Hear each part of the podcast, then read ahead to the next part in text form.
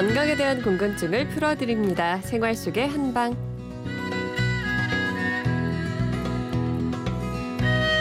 목요일부터 토요일까지 동국대학교 한의과대학 일산 한방병원 병원장 정지천 교수와 함께 건강에 대한 궁금증 풀어드립니다.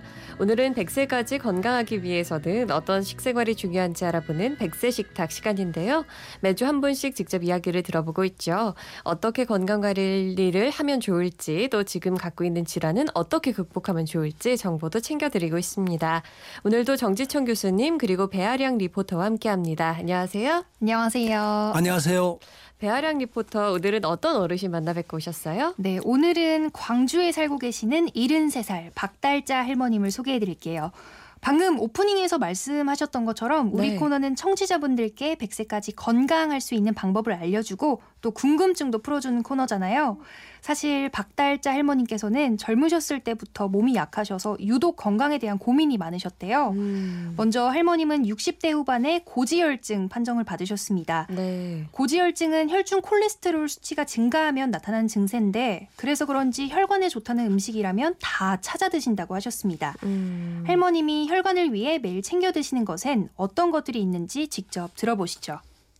청국장 가루하고 검정 깻가루하고 해가지고 이제 아침으로 타서 먹어보다가 요즘에는 이제 뭐 콩물도 챙겨서 이제 먹고 토마토 삶아서 이제 갈아 먹으면 이제 혈관에 좋다 그러니까 뭐 그런 거 챙겨서 이제 먹고 요즘에 먹는 거는 무화과 구기자 먹죠. 주로 기름이 안 좋다 안 좋으니까 뭐 닭고기 뭐 소고기도 아, 몇 개월 만에 한 번이나 먹을 때도 있는데 기름 뭐뭐 이제 무서워가지고 안 먹죠. 매일같이 콩물 또 토마토 삶은 것을 챙겨 드시고요. 요즘에는 무화과 어, 구기자까지 챙겨 드시고 계시네요. 근데 고기를 몇 개월에 한 번씩만 드신다고 하는데 골고루 챙겨 드시지 못하는 것 같아서 좀 걱정이 되네요. 네, 사실 어르신께서는 젊으셨을 때부터 편식을 하셨다고 해요. 음. 젊었을 땐 음식이 입맛에 안 맞아서 편식을 하셨는데 지금은 조금이라도 지방이 있으면 그것이 혈관에 좋지 않을까봐 무서워서 드시지 않는다고 합니다. 그래도 분명 편식은 좋지 않을 것 같다는 생각이 드는데요. 원장님 어떻게 들으셨어요? 예, 뭐 이 할머님은 젊었을 때도 몸이 약하셨다고 그랬는데 그래서 사실 아마 조심을 잘 해왔기 때문에도 지금 건강 유지할 수 있지 않을까 싶은 생각이 듭니다. 물론 또 조심을 하는데 적당히 조심해야지 너무 조심하는 것도 좋지 못합니다. 네. 이분 뭐 지금 뭐 그 고기 종류는 그렇게 챙겨 드시지 않는 것 같은데 너무 안 드시는 게 사실은 안 좋아요. 음. 그리고 뭐 편식을 하신다고 하셨는데 편식이 나쁜 건 맞습니다. 그러나 어 연세 드신 분이 어 자신의 체질에 맞는 것을 골라가 드시는 거 이거 뭐 크게 나쁘지는 않습니다.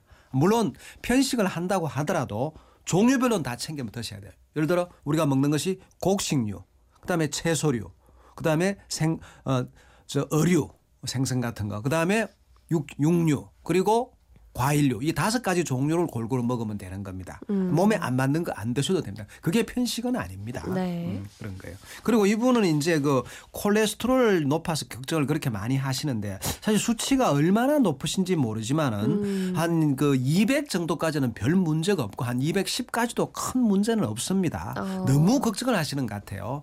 한 제가 보기에는 190에서 한 200 정도가 가장 무난하지 않을까. 낮아도 좋은 게 절대 아닙니다. 그리고 지방질 음식을 너무 피한다지만은 사실 살코기 좀 드셔도 됩니다. 어, 피할 음식은 이제 콜레스테롤이 너무 많이 포함된 음식. 예를 들어 뭐 쇠고기라든가 계란의 노른자라든가 뭐 마른 오징어, 특히 오징어 다리가 콜레스테롤이 높아요. 그다음에 어란, 물고기 알을 말려 놓은 것, 그다음에 뱀장어, 뭐 버터, 새우, 굴, 뭐 베이컨, 치즈, 바닷게, 뭐 문어, 전복 이런 등입니다. 그러니까 조금씩 드시는 건 괜찮아요. 음.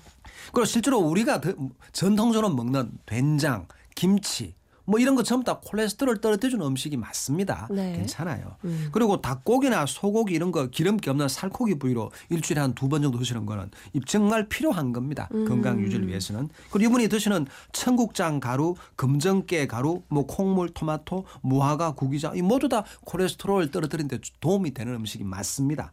다만 이제 금정깨라든가 무화과, 구기자 이거는요 성질이 좀 서늘한 성질입니다. 이분이 소민 체질이라고 하셨는데 사실 소민에 좀 맞지 않는 거고 그리고 갑상선 기능 저하증에도 사실 서늘한 음식은 그렇게 맞지는 않습니다. 음. 네. 왜냐하면 소민 체질이나 갑상선 기능 저하증이나 몸에 열이 적고 추위를 타고 몸이 냉한 체질이기 때문이죠. 그리고 또 방금 말씀드린 그런 음식들은 또 대변을 잘 나오게 해주는 효능을 가지고 있어요. 그러니까 대변이 묽거나 설사를 잘 하는 편. 원래 소민이 그런 편이에요. 그런 편이어서 대변이 자꾸 묽어진다면은 또 방금 말씀드린 그런 음식은 좀 적게 드셔야 되겠습니다. 그럼 할머니께서 혈관 외에 다른 곳은 불편한 곳이 없으셨나요? 할머님께서는 인터뷰하는 내내 이게 나으면 소원이 없겠다라고 하신 게 어, 있어요. 뭐예요? 바로 신경성 스트레스인데요. 어. 이걸로 인해서 할머님께서는 여러 증상을 앓고, 앓고 계셨는데 상당히 힘들어 하셨습니다. 네. 그래서 매일 자기 전에 신경 안정제를 꼭 드신다고 하는데요. 매일 드시다 보니 하루라도 드시지 않으면 증세가 더 심하게 느껴진다고 하십니다. 한 30살 정도 됐을 때 그 어떤 충격으로 뜬 눈으로 한 5일인가는 샜어요. 그 뒤에 이제 그렇게까지는 안 해도 항상 잠을 못 자고 막. 근데 그게 신경성이고 옛날 어른들이 말씀하신 화병이라는 것 같아요. 지금도 뭐 좀 불안하면 그래요. 막 가슴이 막 두근거리고 입도 마르고 입맛도 떨어지고. 아니 많이 불편하죠. 여기 가슴도 답답하니 올라오면은 그것도 힘들고. 하여튼 뭐 맨날 아프지. 신경증이 싹 나섰으면 좋겠어요. 그러면 다 다 좋아질 거니까. 전부 전부 그것 때문에 지금 그런 거니까. 신경성 스트레스 때문에 지금 수면 부족 증상도 나타나시고 또 가슴도 두근거리시고 입맛까지 떨어지신 거네요. 네, 지금도 할머님께서는 작은 걱정거리가 생기면요. 밤에 잠을 잘 못 주무신다고 해요. 음. 그리고 한 번 깨면 다시 잠들기가 어렵다고 하시는데 이런 날엔 만성 피로처럼 온종일 피곤하다고 하십니다. 음. 또 불안함을 느끼시면요. 자꾸 식은땀이 나시고 무기력하다고 말씀하셨습니다. 네. 원장님, 박달자 할머니께서는 신경성 스트레스를 어떻게 극복하실 수 있을까요? 자, 이분이 뭐 화병이 좀 있다고 하시는데 이게 이제 울화병, 뭐 신경화증이라 걸리죠. 그래 불리는데 실은 정식 병명이 화병이 맞습니다. 음. 화. 이게 말이죠. 중년 이후에 여성분들에게 많이 발생하는 거죠. 그럼 미국의 정신의학회에서도 이거는 아 한국 특유의 증후군이다. 사실 우리나라 옛날 못 살 때 60년, 70년 그때 생긴 병들이죠. 뭐 50년대도 마찬가지고요. 그래서 한국 특유의 증후군이다. 그래서 이거는 한국의 여인들이 한이 사여서 한이 맺혀서 생긴 한국형 질환이다. 이래서 화병이다 이렇게 이름을 붙인 겁니다. 뭐 흔히 뭐 아야 뭐 나는 막 속에 막 천불이 난다 이런 분들이 많아요. 네. 바로 그 가슴 속에 뭔가 엉을이 맺힌다. 아. 맺히면 열이 납니다. 네. 그 열이 생기서 그 열이 어- 얼굴하고 가슴을 막 올라 치밀어 오르죠. 바로 그래서 불화자 써서 화병인 겁니다. 음, 사실 말이죠. 이게 육체적으로 어디 다치거나 뭐 넘어지거나 부딪히거나 이런 육체적인 질병보다는 이 정신 신경적인 스트레스 때문에 일어나는 병증이 사실 굉장히 복잡하고 또 치료도 잘 안 됩니다. 네. 아, 물론 또 치료가 잘 되려면 금세 다 나아버릴 수도 있어요. 음. 한순간에. 그래서 이런 병은 워낙 또 증상이 복잡하고 다양하고 또 증상이 하루하루 변할 수도 있습니다. 아픈 곳이. 그렇기 때문에 그 증상 하나하나에 집착하기보다는 근본적인 원인을 해결해 줘야 됩니다. 그건 뭡니까? 마음이 느긋해지고 마음이 편해지고 기분 좋아지는 거 그게 치료예요. 그러니까 어, 기분 좋게 하는 것 그리고 보통 우리 치료에서는 일단 화기가 막 위로 올라오는 거니까 그것을 좀 가라앉혀 줘야 된다. 가라앉혀 줘야 된다. 그것이 중요합니다. 그래서 그런 화기를 좀 가라앉혀 주는 음식과 약을 쓰도록 하는 겁니다. 물론 이제 스스로 마음을 좀 느긋하게 가지고 스스로 내가 기분 전환할 수 있는 거, 쉽게 말하면 스트레스를 풀어주는 뭔가를 방법을 가지고 있어야 되는 거죠. 그러니까 평소에 좀 놀 줄도 아는 분들은 화병도 안 심해요. 평소 남들과 잘 어울리지도 않고 집안에만 맨날 있는 분들이 이 병 오면은 정말 치료가 힘들어요. 놀 줄을 모르고 기분 전환할 줄을 모르기 때문에 그런 겁니다. 물론 이런 화병 있는 분들이 또 연세 들면 치매도 훨씬 더 잘 옵니다. 그래서 이런 분들은 꾸준히 운동도 하시고 네. 뭐 목욕탕 탕욕도 하고 또 일광욕도 하고 어? 그래 하면서 또 체중이 늘지 않아야 됩니다. 이 화병 있는 분이 체중도 많으면 치료가 또 더 힘듭니다. 어. 그리고 음식 주의도 하고요. 그러면서 어쨌건 막 좀 편안하고 즐거운 시간을 가지고 사실 이런 특히 소음인 체질은 자주 즐거운 시간을 갖는 것이 병이 싹 다 나을 수 있는 가장 좋은 방법입니다. 친한 친구들과 마음 맞는 친구들과 자주 어울리고 노래도 부르고 영화도 보고 소풍도 가고 이렇게 스트레스를 풀어줘야 되고 뭐 교회를 가든 성당에 가든 절에 가든 종교 생활을 하는 것도 도움이 됩니다. 네, 원장님 말씀해 주신 이런 내용들이 어르신께 도움이 됐으면 좋겠습니다. 그럼 할머님께서 혹시 평소에 건강에 관련된 다른 궁금점도 있으셨나요? 네, 이것도 아까 할머님께서 말씀해 주신 화병과 연관이 있습니다. 본인의 체질에 맞는 음식을 먹고 싶지만 그것이 혹시 이 화병에 문제가 되진 않을까 걱정이 된다고 하시는데요. 어떤 것인지 직접 한번 들어보시죠. 내 생각은 소음이 돼요, 소음인. 이거 아주 약하고 추위를 많이 타고 또 말랐고 그래서 소음인한테 맞다는 홍삼, 황기, 계피, 대추, 울금 그런 종류를 먹으면 좋은지 아니면은 나는 가슴의 열 때문에 그걸 먹으면 안 되는지 그게 궁금해요. 제일 궁금한 게. 어르신이 생각하실 때는 본인이 소음인이신 것 같은데 소음인에게 좋은 음식을 먹자니 가슴에 열이 좀 걱정이 되시는 모양이에요. 지금 그러면 박달자 할머님께서 홍삼, 계피, 황기 이런 거 드셔도 될까요? 아, 우선요, 그 중에 그 울금을 드신다 했는데 사실 울금은 좀 차가운 성질입니다. 음. 주의를 하셔야 됩니다. 소민이 맞다면은. 그럼 울금 대신에 비슷한 효과를 가진 게 뭐냐? 강황이라고 있습니다. 아. 우리 카레 아시죠? 네. 바로 카레의 원료입니다. 강황을 드시는 건 또 괜찮아요. 거의 비슷한 효과를 내고 색깔도 비슷하지만 강황은 따뜻한 성질이고 음. 울금은 차가운 성질이다.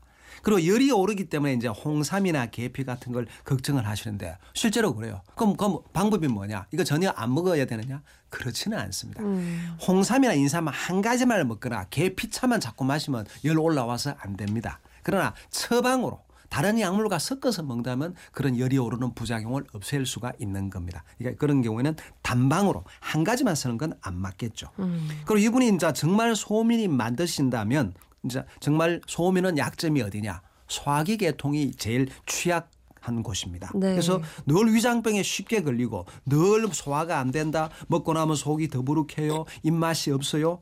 물론 또 기분 나 기분이 안 좋으면 입맛이 없고 소화가 안 되는 음. 체질입니다. 또 헛배가 불러서 음식을 안 먹어도 야 끼니 때도 배고픈 줄을 몰라요. 그럼 늘 아랫배가 차갑고 설사도 잘 나는 체질이죠. 거기다가 근심 걱정이 많아서 늘 마음이 편치 못합니다. 이 소민의 특징이요. 사소한 일도 쉽게 잊어버리지 못합니다. 우리가 볼 때 남들이 볼 때는 그 별것 아닌 일에 그냥 음. 가슴을 졸이고 마음을 졸이고 잠을 못 잘 정도예요. 안 좋은 거죠 사실은 그런 성격이. 그래서 이게 그래서 신경 불안증이 잘 나타납니다. 특히 이 체질은요, 육체적으로도 좀 뭔가 평소보다 과로했다. 정신적으로 신경을 좀 많이 쓰거나 좀 뭔가 안 좋은 걸 겪었다. 기분을 늘 썼, 신경을 많이 썼다 하게 되면 바로 위장에 문제 와서 음식을 먹지를 못하고 음. 스트레스 받으면 아, 음식을 먹지 못하는 어떤 체질은 보면 스트레스를 받으면 풀게서 더 자꾸 먹죠. 네. 정반대입니다. 음. 스트레스를 받고 기분이 안 좋으면 먹지를 못해요. 그러니까 뭔가 과로하고 신경 많이 쓰면 바로 위장이 바로 문제오고 잠을 못 자게 되고 이렇게 됩니다. 그리고 또 만약 이 체질이 소민이 땀을 자꾸 줄줄 흘렸다 설사를 계속했다 이 몸이 굉장히 안 좋아진 상태라고 보면 됩니다. 그래서 소민이 맞, 맞다면은 항상 따뜻한 성질을 가진 음식을 먹고 물론 냉장된 음식도 안 좋아요. 그리고 과식을 안 해야 됩니다. 음. 야 이거 음식 내 너무 맛이 좋아. 이 소민 체질이 좀 많이 먹었다. 바로 탈락이 쉬워요. 어. 무리가 됩니다. 어, 과식을 피하고. 그래서 만약 소민체들이 성질이 차가운 음식 또는 냉장된 음식을 자꾸 먹었다.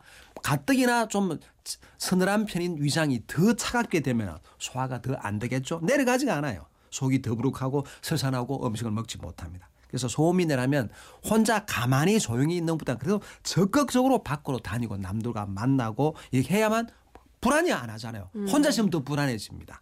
그리고 어, 항상 뭐 자만심 이런 것을 다 피해야 되고 뭔가 남의 것을 뺏고 자는 그런 마음도 가져서는 안 되고 어쨌든 착한 일 하고 살면은 몸이 괜찮은 체질이 이 체질이에요. 어. 그래서 자주 이 체질은 일할 땐 열심히 하지만 또 자주 즐겁게 놀아줘야 됩니다. 음. 놀지 않으면 오히려 병이 나요. 네, 그래서 항상 몸을 따뜻하게 하고 소화가 잘 되지 않는 음식을 피하는 것이 중요하다. 이 소민에게 맞는 음식도 사실은 많습니다. 알고 보면 찹쌀, 그 찰떡도 괜찮아요. 음. 찰밥도 괜찮고 쑥도 괜찮고 뭐 파, 양파, 마늘, 생강, 뭐 고추, 부추, 뭐 그리고 양배추라든가 겨자나 후추도 괜찮아요. 과일 중에는 뭐 복숭아, 뭐 귤, 대추가 맞고 육류 중에선 닭고기, 뭐 개고기, 염소고기, 양고기, 뭐 꿩고기, 참새고기 이런 거. 해산물 중에도 미꾸라지나 명태, 조기, 민어, 갈치, 멸치 이런 게 괜찮습니다. 그러면 어떤 음식이 소음인에 해로우냐? 차가운 성질 혹은 또 아래로 내려 보내주는 성질 가진 게 안 맞습니다. 보리, 메밀, 팥, 녹두 같은 거. 또 밀가루 음식이 또 당연히 안 맞고 음. 고사리, 미나리, 뭐 상추, 뭐 오이, 뭐 아욱, 뭐 수박, 참외, 딸기, 감, 뭐 오징어, 바닷개, 미역, 뭐 돼지고기, 뭐 빙과류, 팥빙수는 절대 안 되고 또 생맥주도 안 맞습니다. 그렇군요. 오늘은 백세 식탁에서 광주에 사시는 73살 박달자 할머님을 만나봤는데요. 저희 방송을 통해서 할머니 건강에 대한 걱정이 많이 해소가 됐으면 좋겠습니다. 그리고 앞으로 늘 건강하고 또 행복한 일만 가득하셨으면 좋겠습니다. 오늘도 정지천 교수님, 배아량 리포터 고맙습니다. 네, 감사합니다. 감사합니다. 내일과 내일 모레 진행되는 생활 속의 한방은 청취자분들의 건강에 대한 궁금증 풀어드리는 시간으로 꾸미겠습니다. 백세 식탁 참여하실 수 있는 방법 알려드릴게요. 주변에 혹은 나의 장수 비결을 공유하고 싶다 하시는 분들 또는 건강하게 장수하고 싶은 비결을 알고 싶다 하시는 분들 계시면 건강한 아침 이진입니다. 홈페이지 백세 식탁 참여하기에 글 남겨주세요. 휴대폰 문자 번호는 샵 8001번입니다. 짧은 문자 50원, 긴 문자 100원이고요. 인터넷 라디오 미니는 무료입니다.